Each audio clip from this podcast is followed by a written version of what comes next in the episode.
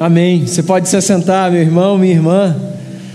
Boa noite para todo mundo que está aqui. Boa noite para você que está na sua casa e nos acompanha daí. Graça, paz e bem da parte de Jesus Cristo, o nosso Senhor. Essa é a terceira noite da nossa semana de ações de graças. Terceira vez que a gente se encontra aqui nesse prédio que é a nossa casa para expressar a Jesus a nossa gratidão por tanto que Ele tem feito, pelo tanto que Ele tem sido nas nossas vidas. Eu espero que você esteja bem, você que está aqui com a gente. Eu espero que você que está aí na sua casa esteja bem também.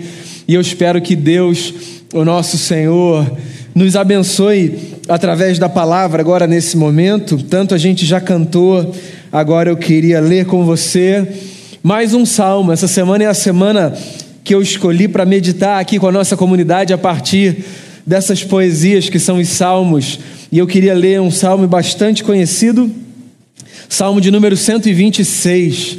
Esse vai ser o nosso texto para essa noite. Livro dos Salmos, capítulo 126.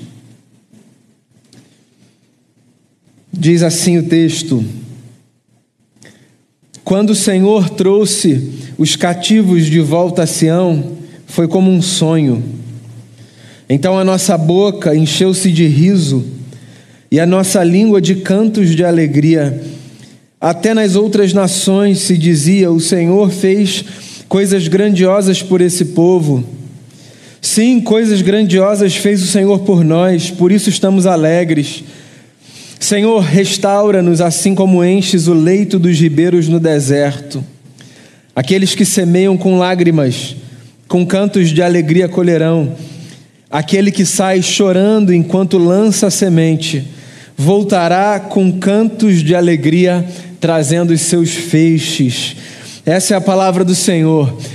Ontem a gente conversou a partir de outro salmo, na verdade, o salmo imediatamente seguinte a esse o Salmo 127, eu comecei falando que eu queria repetir nessa hora. Os salmos eles funcionam como uma lembrança da importância de nós cantarmos na vida. Não apenas de cantarmos em momentos litúrgicos dos nossos ritos religiosos, como a gente acabou de fazer, cantarmos enquanto esse hábito bendito de nos lembrarmos de verdades que ficam guardadas no coração e na memória, cantarmos a nossa esperança, cantarmos a nossa fé. O livro dos Salmos é o livro das orações e das canções de um povo que peregrinava e que, enquanto peregrinava, se lembrava, através das suas canções, das muitas coisas que Deus fez. Eu não sei se você conhece a história da Bíblia enquanto uma grande narrativa.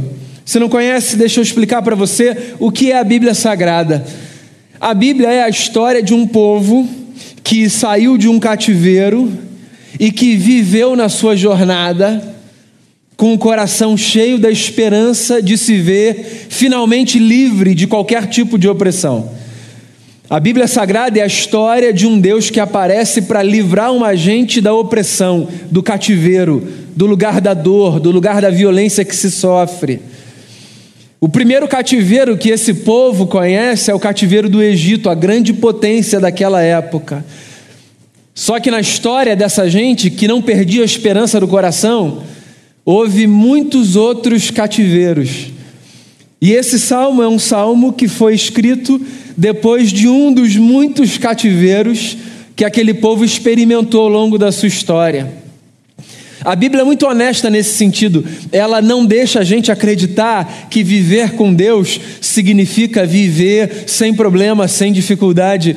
Qualquer leitura mínima da Bíblia faz com que a gente abandone uma leitura irresponsável de quem sai por aí dizendo: venha para Deus, não vai acontecer mais nada com você. As páginas da Bíblia estão recheadas de histórias de gente que sofre, que passa por luta, por adversidade, por cativeiro mas que não perde a esperança.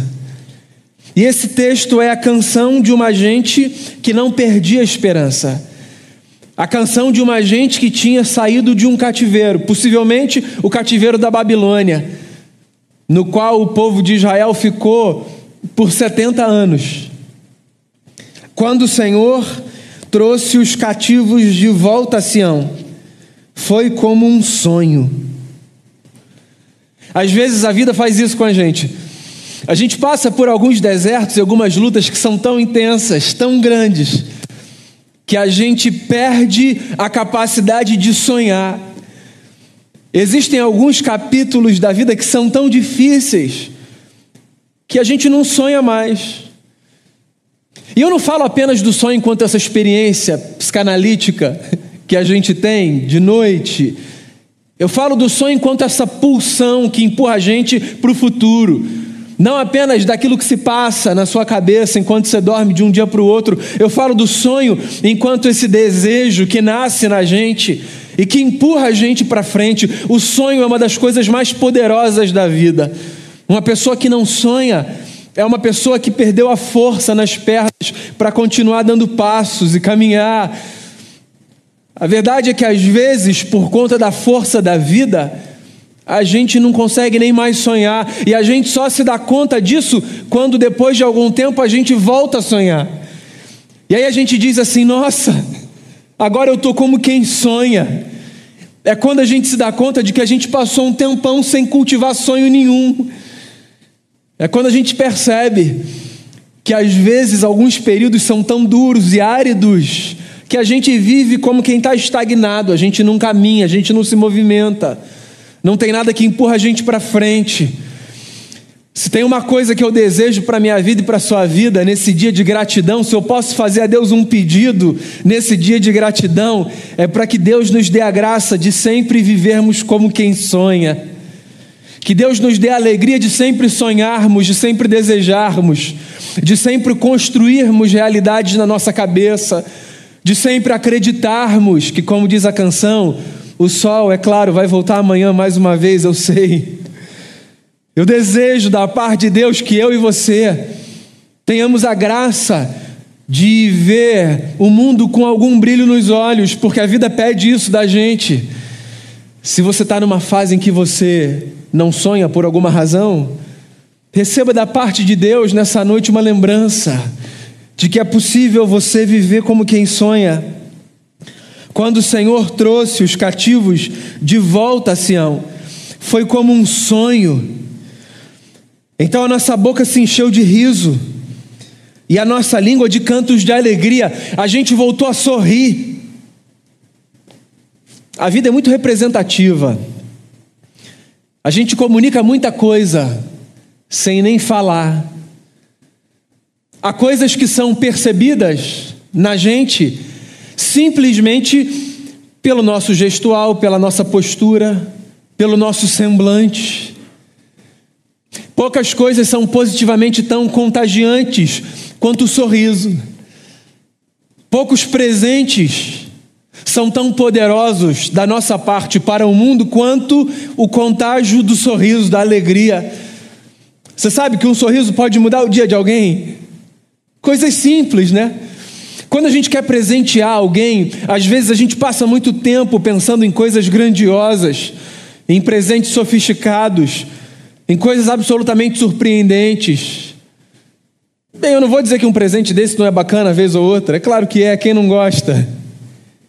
Mas há coisas muito simples que estão ao nosso acesso, que fazem parte da nossa vida e que, se oferecidas, podem mudar completamente o curso daquela história. O sorriso é uma dessas coisas. O sorriso. O sorriso é um convite para a vida, o sorriso é a antítese da repulsa. Quando eu sorrio, eu me abro. Eu dou ao outro a possibilidade de se aproximar. Eu ofereço ao outro aquilo que eu tenho de bom. Eu sei que às vezes a vida faz a gente chorar e a gente vai chegar nessa parte do salmo. O salmo é honesto. O salmo fala sobre o lugar do choro na vida, mas o que o salmista está dizendo no começo da canção é que a gente pode experimentar na vida uma sucessão de, de casos e de acontecimentos que nos fazem sorrir. E isso não é uma bênção só para a gente, isso é uma bênção para os outros também. Você já deve ter tido o seu dia alegrado com o sorriso de alguém. Você já deve ter tido o curso da sua história alterado porque alguém riu, porque alguém te desejou bom dia, porque alguém disse para você um simples Deus te abençoe, vai na paz.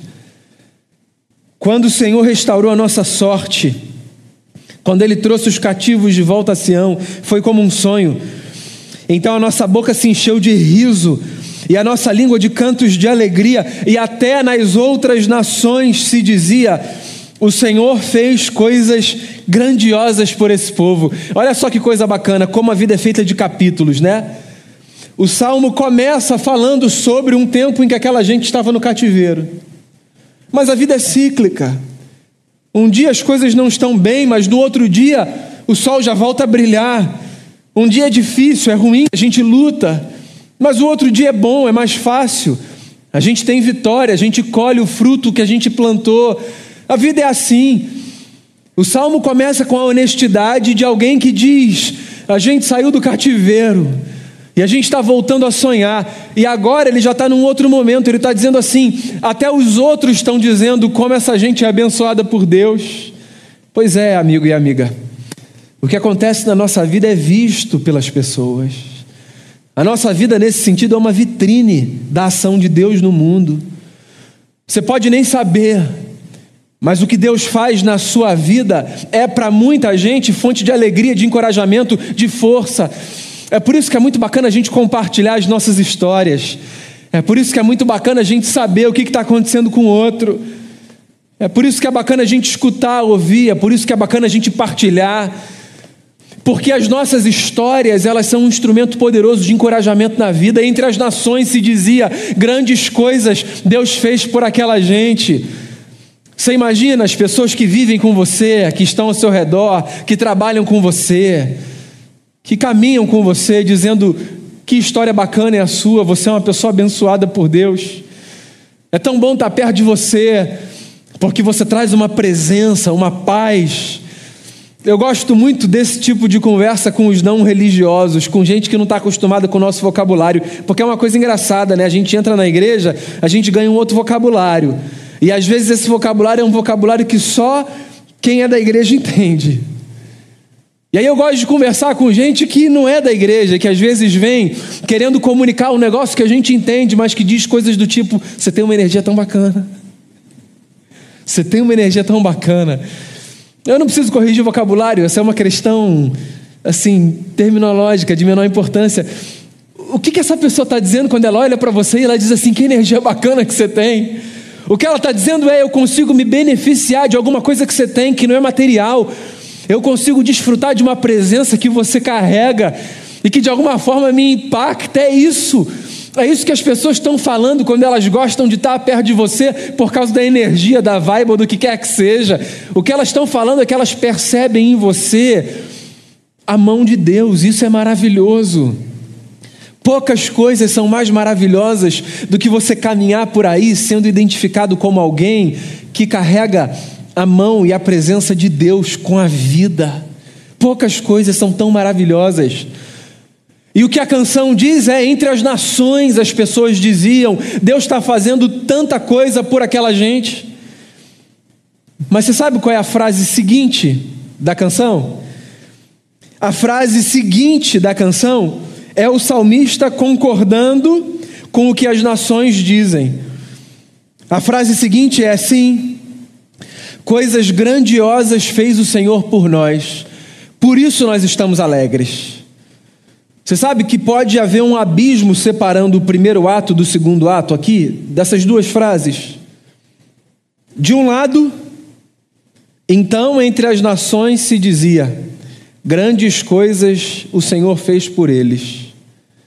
Do outro lado, sim, grandes coisas fez o Senhor por nós, por isso nós estamos alegres.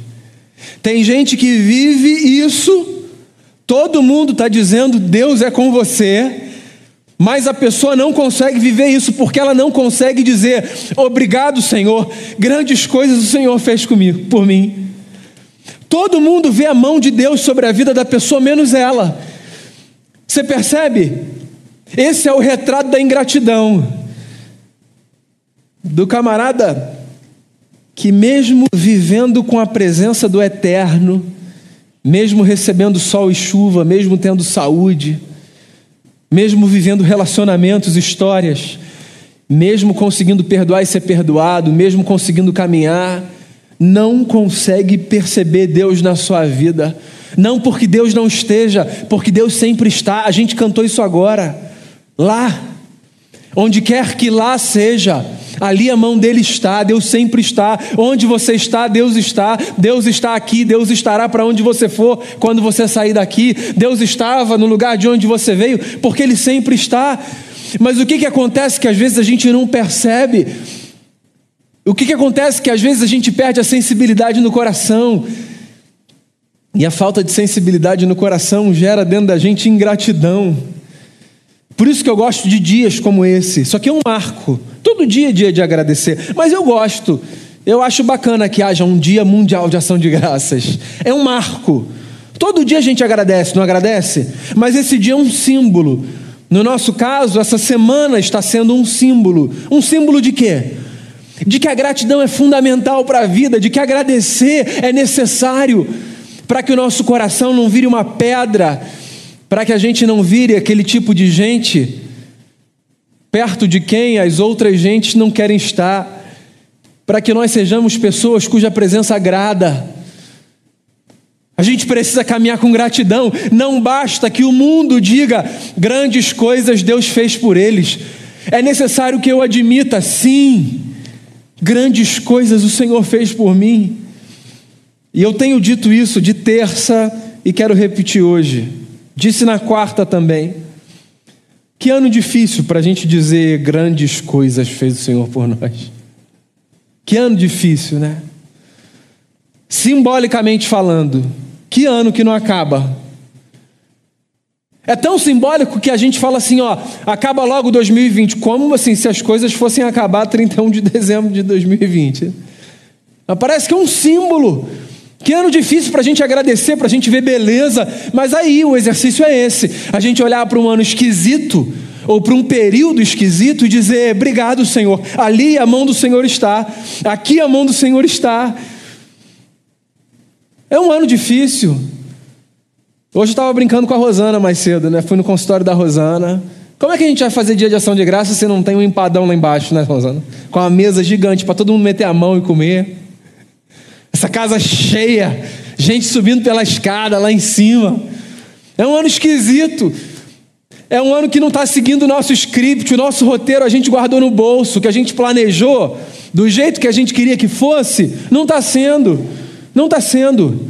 Mas, mas, ainda assim dá para dizer grandes coisas o Senhor fez por nós, por isso nós estamos alegres.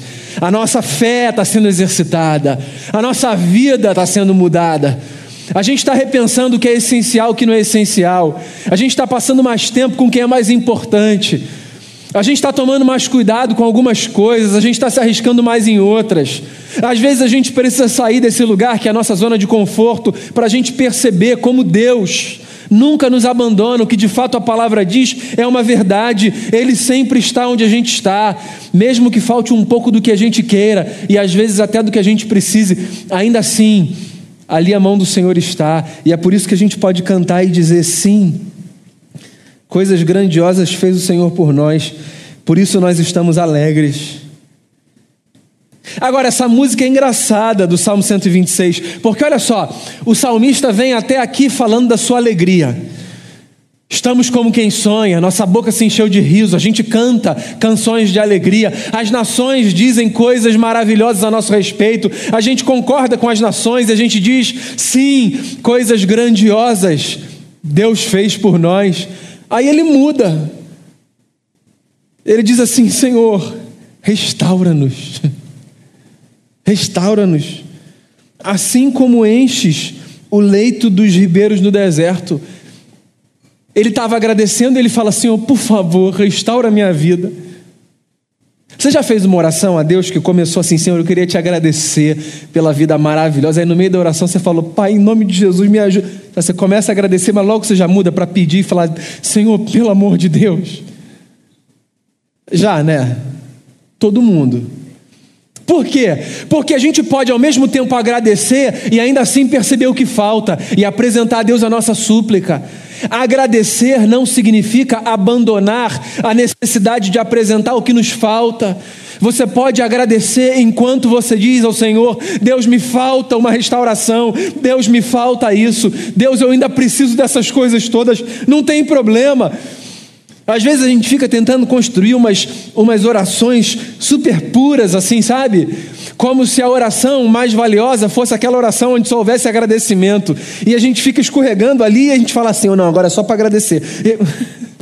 Não, a gente pode botar tudo no mesmo pacote. Você pode dizer obrigado, Senhor, e ainda assim dizer no final da frase: me ajuda, por favor. Parece que para o salmista as coisas estavam bem, mas não estavam perfeitas, porque as coisas nunca estão perfeitas. Nunca estão. Na vida de ninguém. Sempre tem alguma coisa que a gente precisa melhorar, ajustar. E aí ele diz: restaura-nos, Senhor.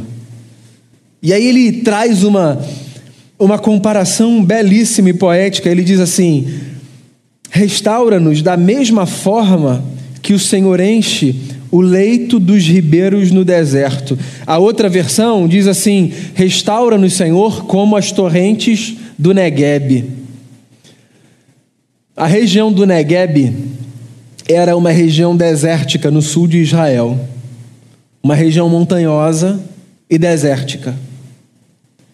Só chovia naquela região uma vez por ano. Chovia muito.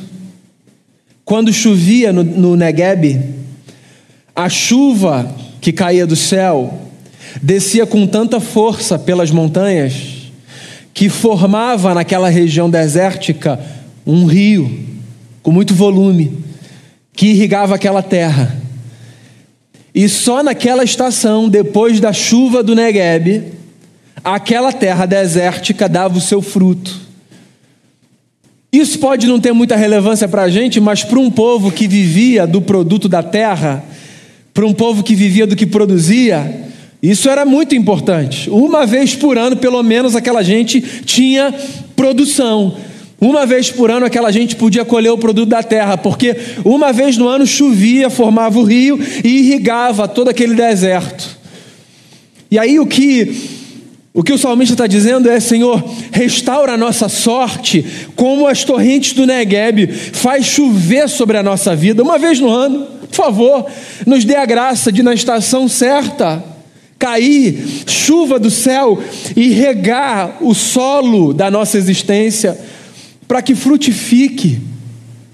Faça isso, nem que seja uma vez no ano. Aí ele avança e ele diz assim: Aquele que semeia com lágrima, com canto de alegria vai colher. Aquele que sai chorando enquanto lança a semente, voltará com canto de alegria, trazendo o seu feixe. Olha só que coisa bacana. Ele está colocando de novo dois cenários aqui. E o que ele está dizendo é: Senhor, o Senhor pode restaurar minha vida de duas formas. Ou da forma natural, que é fazendo a chuva cair na estação certa, virar um rio, e irrigar a terra, ou de forma sobrenatural, que é quando não tiver chuva, Senhor, enquanto eu estiver chorando no deserto da vida, que as minhas lágrimas reguem o solo da existência e que eu consiga colher os frutos do teu milagre na minha história. Olha só que coisa bonita. O que o poeta está dizendo é que a gente pode contar com Deus no curso natural da existência, a gente pode contar com Deus.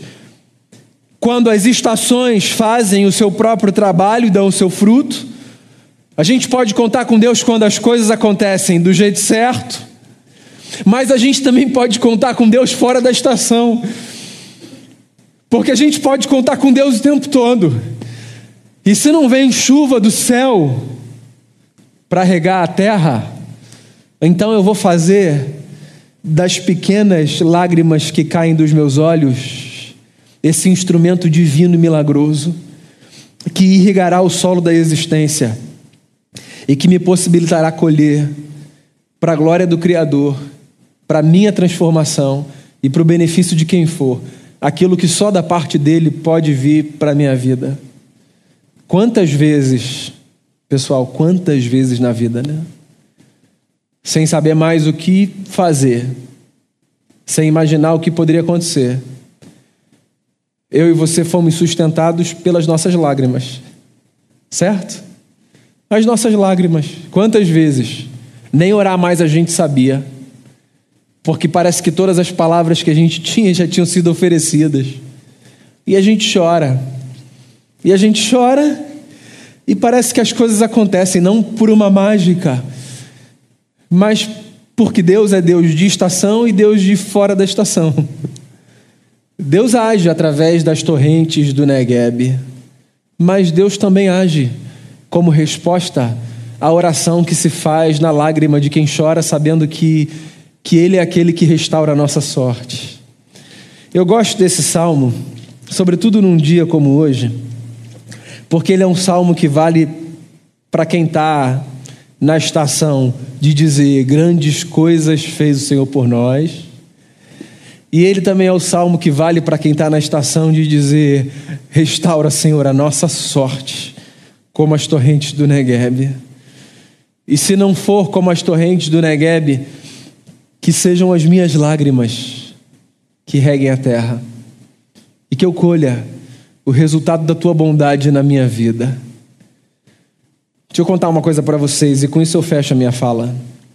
Eu me lembro do dia de ação de graças mais difícil que eu já tive que celebrar nessa igreja. Foi o ano de 2013. O Felipe, meu segundo filho, tinha 20 dias. E ele teve de voltar para o hospital por conta de uma pneumonia. E ele passou 10 dias internado no hospital. E no meio desses dez dias tinha o culto de ação de graças. Eu não tinha nenhum pastor auxiliar na época. Ninguém para falar, segura lá para mim que hoje está difícil de agradecer. Denise estava com o Felipe no hospital. Um bebê de 20 dias. E eu vim para esse prédio. A gente se reunia aqui embaixo. E eu desci aquela rampinha de uma das formas mais difíceis dessa minha jornada de muitos anos pastoreando essa igreja. Algumas caminhadas por aqui são muito difíceis, irmãos. Muito difíceis. É engraçado, com todo mundo é assim, né? A gente pode passar sempre pelo mesmo lugar, mas a gente não passa sempre do mesmo jeito. Às vezes passar pela porta de casa é mais fácil, às vezes é mais difícil. Às vezes passar pela porta do trabalho é mais fácil, às vezes é mais difícil. Às vezes entrar nessa igreja é mais fácil, às vezes é mais difícil. Não é só para você que congrega, não, para mim também, tá? Eu que trabalho, eu que pastorei. E esse dia foi um dos dias mais difíceis. E eu estava lá embaixo. E eu estava pensando: o que, que eu vou agradecer? Meu filho está no hospital, eu não sei o que, que vai acontecer com ele. Meu filho, Senhor que eu apresentei ao Senhor, o meu filho, que é teu, que é uma dádiva dos céus, e a gente faz todas aquelas orações que a gente faz, e a gente lembra a Deus do que ele não precisa ser lembrado, mas é mais a gente do que Deus. E eu aprendi. O meu filho não saiu do hospital naquele dia, ele saiu depois, ele está bem, mas ele não saiu naquele dia. Você sabe qual era o meu desejo? Que no meio do culto eu recebesse uma mensagem da Denise dizendo assim: ó, não tem mais nada no pulmão do Felipe, ele está bem. E que eu pudesse celebrar com a igreja dizendo assim: irmãos, olha só que coisa maravilhosa, Deus é muito bom, o Felipe saiu hoje. Mas não, não foi isso que aconteceu. E sabe o que eu tive de aprender a fazer naquele dia simbólico de gratidão? Eu tive de aprender a sair daqui dizendo: o Senhor é muito bom, mas por favor, restaura a minha sorte. Grandes coisas o Senhor fez por mim, mas por favor, faz um milagre. O Senhor pode fazer alguma coisa? Então eu não sei qual é o seu dia hoje. Hoje, o meu dia de ações de graças é mais fácil do que aquele, eu não tenho dúvida. Mas o seu pode ser hoje um dia mais difícil, mas ainda assim, que bom que você está aqui, que bom que você está aí, para agradecer, porque a gratidão, ela não tem a ver principalmente com o que Deus faz. A gratidão tem a ver principalmente com a consciência que a gente tem de quem Deus é. E é por isso que a gente agradece. Porque a gente pode estar dizendo obrigado, Senhor, porque o Senhor restaurou a nossa sorte, mas a gente pode estar dizendo obrigado, Senhor, porque a gente sabe que a gente pode contar com o Senhor para pedir que o Senhor restaure a nossa sorte. Seja qual for a situação, obrigado, Senhor. E essa é a nossa oração, essa é a nossa canção. Se a sua é a primeira parte, amém. Diga obrigado, Senhor, porque grandes coisas o Senhor está fazendo na minha vida. Se a sua é a segunda parte, fique firme, esse dia vai passar. Esse dia vai passar. E diga, por mais desafiador que seja, obrigado, Senhor. Porque se não forem as torrentes do Negueb, eu sei, serão as minhas lágrimas que regarão o solo dessa terra e me possibilitarão colher os frutos que sempre vêm das tuas mãos. Porque os frutos, os frutos da terra, eles sempre vêm das mãos do Senhor. Amém? Eu queria orar com você. Aí onde você está, você na sua casa, aí onde você está, sentado como você está, eu queria orar com você. E eu queria que você colocasse diante de Deus a sua oração. Seja a sua oração, grandes coisas o Senhor está fazendo, seja a sua oração, restaura a minha sorte. Eu queria encorajar você a fazer uma oração de gratidão ao seu Deus nessa noite, a agradecer, mais do que por que Deus faz, mais do que pelo que Ele faz, por quem Ele é.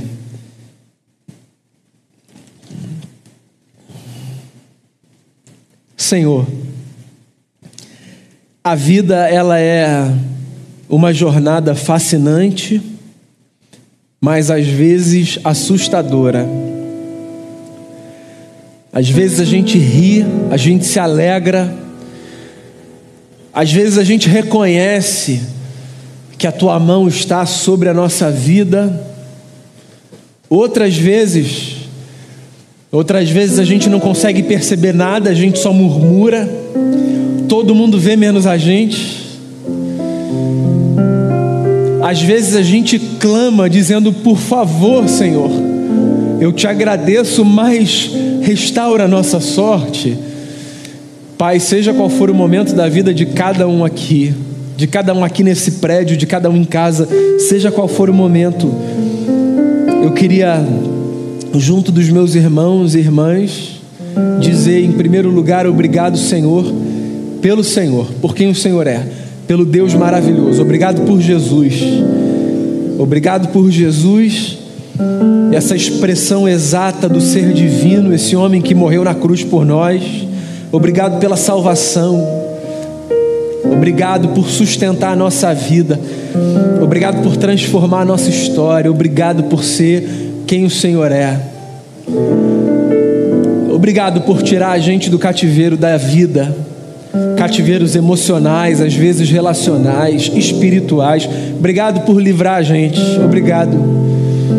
Obrigado por devolver a gente a possibilidade de sonhar. Por sinal, Deus, se existe alguém aqui que não consegue mais sonhar, em nome de Jesus, dê a esse irmão e a essa irmã uma porção graciosa da tua presença, para que haja sonho da nossa parte.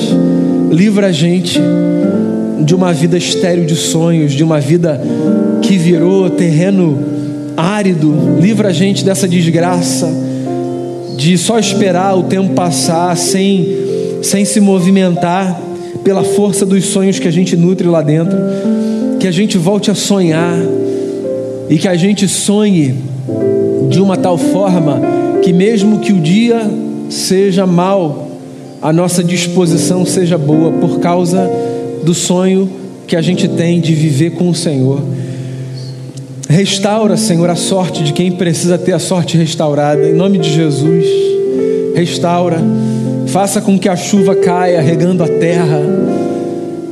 Se não, Senhor, receba as nossas lágrimas como orações apresentadas ao Senhor, que elas reguem o solo da nossa existência. Para todos os efeitos, o que eu peço a Ti, Jesus, por mim, por cada irmão e irmã, cuida da gente da forma maravilhosa, graciosa que o Senhor sabe pode cuidar. Nessa noite eu quero dizer muito obrigado por cuidar dessa comunidade, por cuidar dessa igreja que é tua. Muito obrigado por caminhar com a gente. Muito obrigado por sustentar a gente num ano tão difícil e desafiador. Muito obrigado. Muito obrigado por ser o porto seguro de tantas famílias que choram nesse ano profundamente uma distância que só será encurtada no dia do Senhor. Obrigado por ser a esperança de quem teve a sua história atravessada pelas tragédias desse ano tão duro. Obrigado por ser a esperança de quem teve a sua vida financeiramente, economicamente atravessada. Obrigado, Senhor, por ser o esteio das famílias que foram esticadas, abaladas nesse ano difícil. Muito obrigado, Senhor. Muito obrigado por ser, através dessa igreja, um Deus que cuida da vida de gente que nem acreditava mais que alguém tivesse interesse em cuidar de si. Obrigado. Muito obrigado. A gente quer dizer ao Senhor muito obrigado. Essa é a nossa oração hoje. Obrigado pelo que o Senhor faz e obrigado pelo Deus que o Senhor é. Eu oro assim, te dando graças de coração, em nome de Jesus. Amém. Amém.